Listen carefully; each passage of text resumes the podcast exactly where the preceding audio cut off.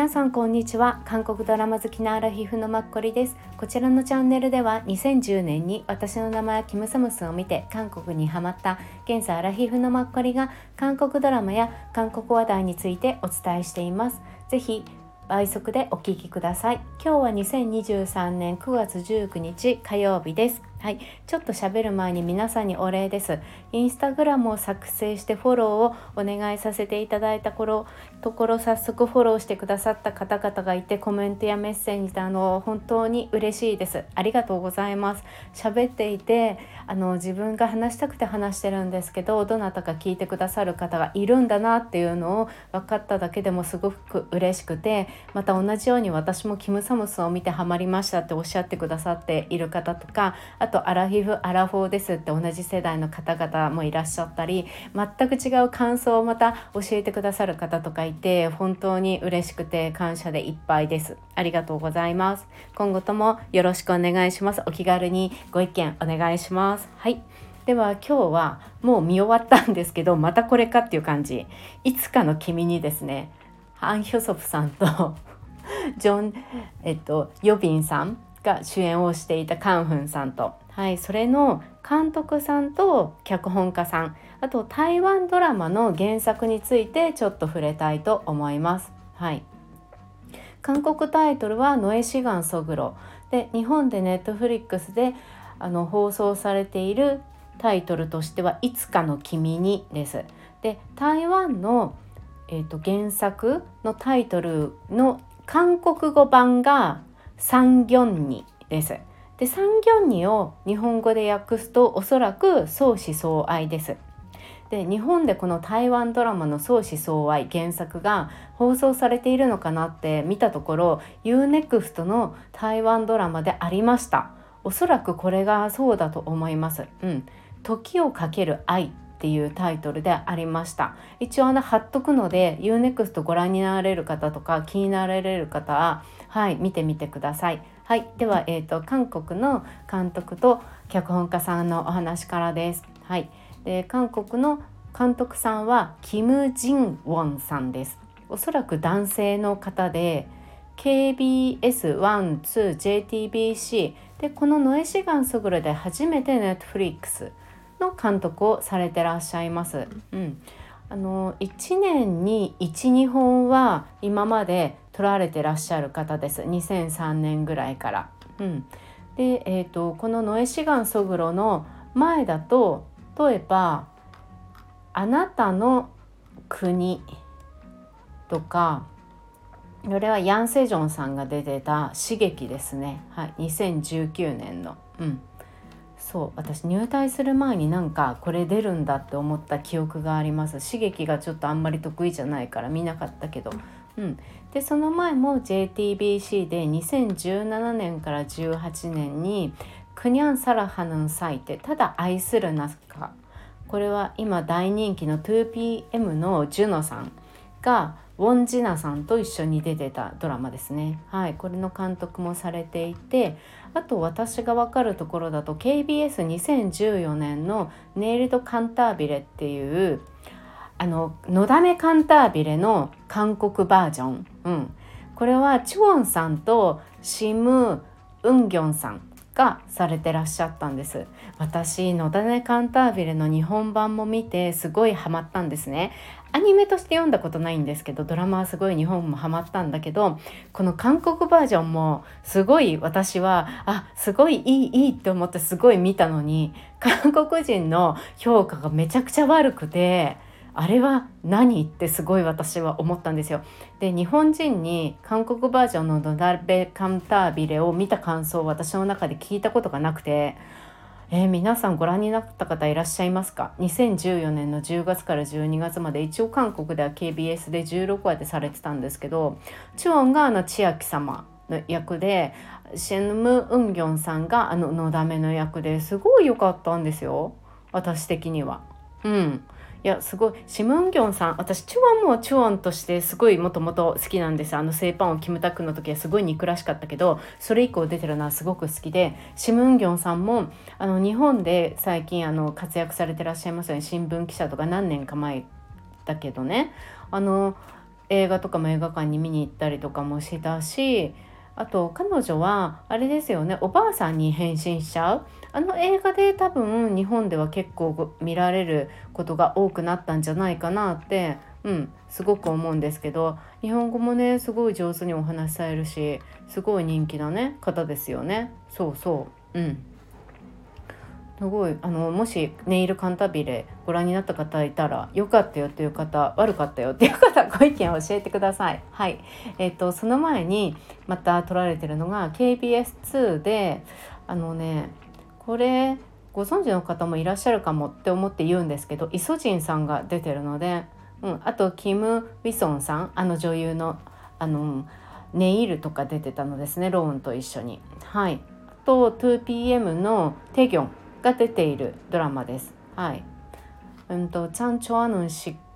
チョールっていうシジョールですね。本当に良い時代っていうのかな？にも出て、うん、撮影されてらっしゃった監督さんです。うん、あとねそう有名どころでね「チャッカンなんじゃセサベスジェールチャッカンなんじゃ」ってあの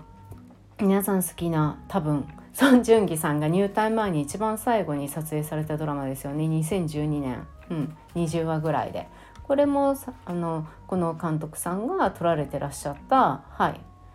うん、ドラマです。はい、っていう感じでその男性の監督さんと、えっと、脚本家さんは韓国バージョンではえっとね多分まあ日本韓国の脚本に直したのとあと若干ストーリーが違うんですよね。なぜこっちに戻っちゃったのかみたいなその一番最初に変わっちゃったその事故みたいなのが多分違うからその辺ね書かれたのかもしれないですしそれをやられたのがあのチェ・ヒョーピーさんっていう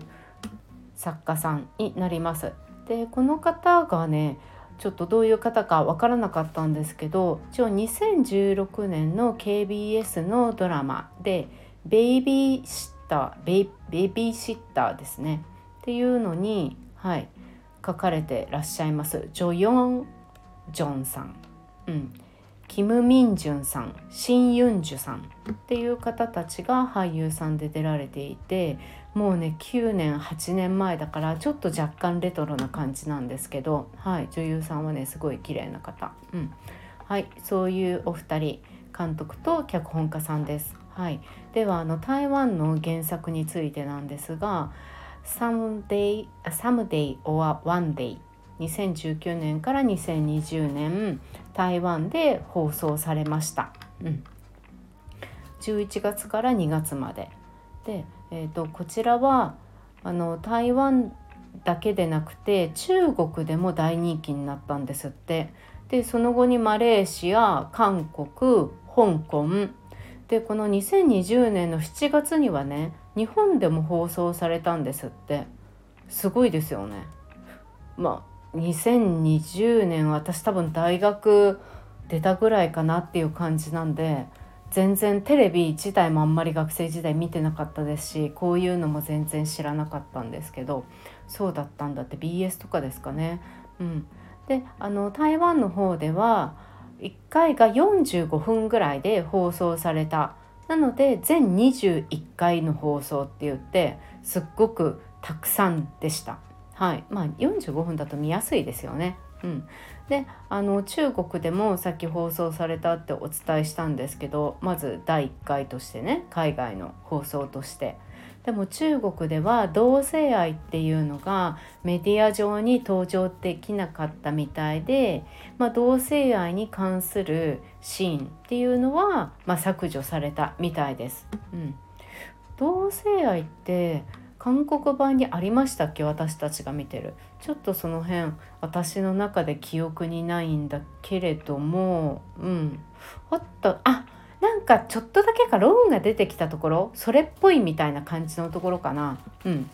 でもね台湾版だとひょっとしたらあるのかもしれないですよね。はい。であの台湾のねどのぐらい人気があったんだろうって思ってあの視聴率をちょっと見たんですよ。そしたら私あの台湾のドラマ恐縮ながら見たことがなくて1話が0.54%で一生懸命上がってって最後13話が、まあ、2.35%、はい、まあ、21なんですけどそれを短くして多分2回に分けて、はい、13話が最後だとすると2.35%。うん、でえこれってどういうこと？みたいな。でもあの順位は一番最初2位だったみたいなんですでも5話から13話まではずっと1位なんですね。うん、そしたらね台湾のテレビの視聴率って非常に低いんですってドラマは1%さえ出れば興行が成功したと言われるらしいですよ。で最初が0.54でもう最終回が2.35だからその成功の2倍ですよねだからもう本当に大ヒットっていう感じだったみたい。すごいですよね。まあうん。でまあこの産業年を書かれたまあチームドラマチームっていうのは向こうの授賞式で脚本賞作品革新賞主演女優賞とかあと普通の作品賞4冠を受賞したみたいです。うん、でちょっとあ面白いなって思った話がこういうの私あんまりこの韓国のドラマの背景を検索した時にあんまり出たことがなかったんですけどまあ、あの投資家さんがやっぱりいるわけですよねドラマを制作するのに。うん、であの制作陣が主役と思って考えてた男性の俳優例えば今回の韓国版で言えばアン・ヒョソプさんみたいな、うん、その制作陣が考えていた俳優と投資家の人が推した俳優が違ったんですって。でも作家さんはもともとその俳優さんに演じてもらおうと思って書いたシナリオだったらしいんですね。うん、だったのででもそのあの俳優さんはまだヒット作がなくって、まあ、主演作がなかったんですってだからあんまり投資家の人がうんってまあ最初首を縦に振らなかったんだけど一生懸命もう作家さんと監督さんでめちゃくちゃプッシュしたみたいでそれでまあこの放送された、うん、あの皆さん制作陣が推した男性の俳優さんに決まったっていうみたいです。うん、でそのね男性の俳優さんの名前がホガンハンさんっていう方でこのねドラマの撮影時点はすごい可愛らしいんですよね。今現在32歳ぐらいでこれが2019年のドラマだから今23年でしょ？だから4年前、まあ、20代後半ですよね。うん、あアン・ヒョソプとだから同じぐらい、うん、この時のね撮影してた時のやっぱは可愛いですよ。今はなんか急にね男の人みたいな感じだけど一応その方の、はい、インスタグラムも貼っときます。その一応インスタの場所あの32レコードの前でみんなでいる、はい、ところのを貼っときます。台湾の原作は32なんですけど、まあ、韓国の方は27っていうのを以前な、えっと、2回前ぐらいにお伝えしたと思うのではい。そっちの方を貼っておきます。はい。そんな感じかな。お伝えしたいのは。そうね。私あの台湾ドラマ全然見たことがなかったんですけどこれ見たくなるかな。あと女優さんが今現在38ぐらい。だからもう韓国と同じですよね。女優さんの方が結構年が上っていうことで、うん、今回のあのジョン・ユービンさんも、えーと、34かな今、うん、ジョン・ヨビンさん失礼しました。そう。だから結構同じぐらいの年齢層わざわざ同じぐらいに設定したわけじゃないと思うけどね。でその主演の女優さんは結局こちらで主演、まあ、女優賞も取られて台湾の女優さん。その前にも2016年ぐらいにもあのやっぱり女優賞を取られてる台湾ではおそらく有名な、うん、女優さんだと思います。すごいね。顔があの素朴で素朴というか普通にシンプルで結構台湾韓国の女優さんかと思うぐらい、うん、似ている雰囲気の方で若干あのカジュアルな服装とかしたりして。そう。可愛らしい方なんですけど体がすごい痩せてて洋服とか着てても分かるぐらい、うん、びっくりしました。はい。そんな感じかな。はい。あの皆さんうんあの やっぱり私ぐらいでねジョン・ヨビンさんがあの女子高生ぴったりとか言ってんの。やっぱそう冷静に見たら確かに彼女はね、うん、まあ、女子高生は無理があったのかもしれない、うん、でも大丈夫。私の中ではぴったりだから、うん、アン・ヒョソプはねそのうち今はすごいブクブクしてて可愛いけどカンフンさんとかもきっと2人とも入隊して帰ってきたらこんなね可愛らしい頬じゃいなくなるんですよ。はい、なので今のうちにもっといろんなところでこの姿を見ておきたいなと思ってお話しさせてもらいました。はい。私の中で本当このドラマ今一番いい。なんかもう一回同じようなドラマを作ってくれないかなっていうのを本当に思いますね。はい。以上です。今日もお聴きくださってありがとうございました。明日9月20日水曜日皆さん良い一日をお過ごしください。